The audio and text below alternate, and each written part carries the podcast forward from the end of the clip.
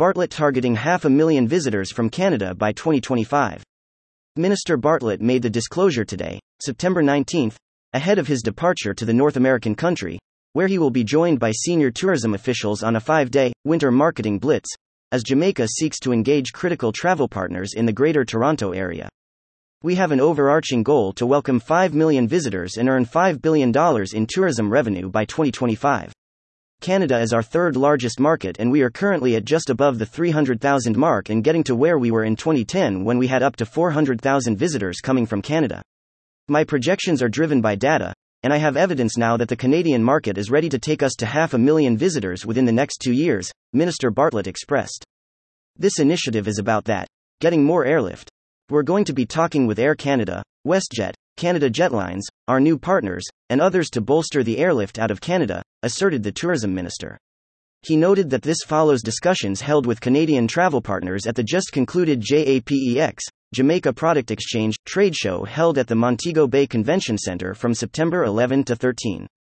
While in Canada, Minister Bartlett will meet with the president and faculty at McMaster University and tour the Miss Lou archives, housed in the university's library. Additionally, the tourism minister underscored that Canada would play a strategic role in Jamaica's efforts to engage the Asian visitor market, including India and China. In keeping with this, he will be the guest speaker at a special event organized by Mandarin Holidays, where over 100 Chinese travel agents will be in attendance.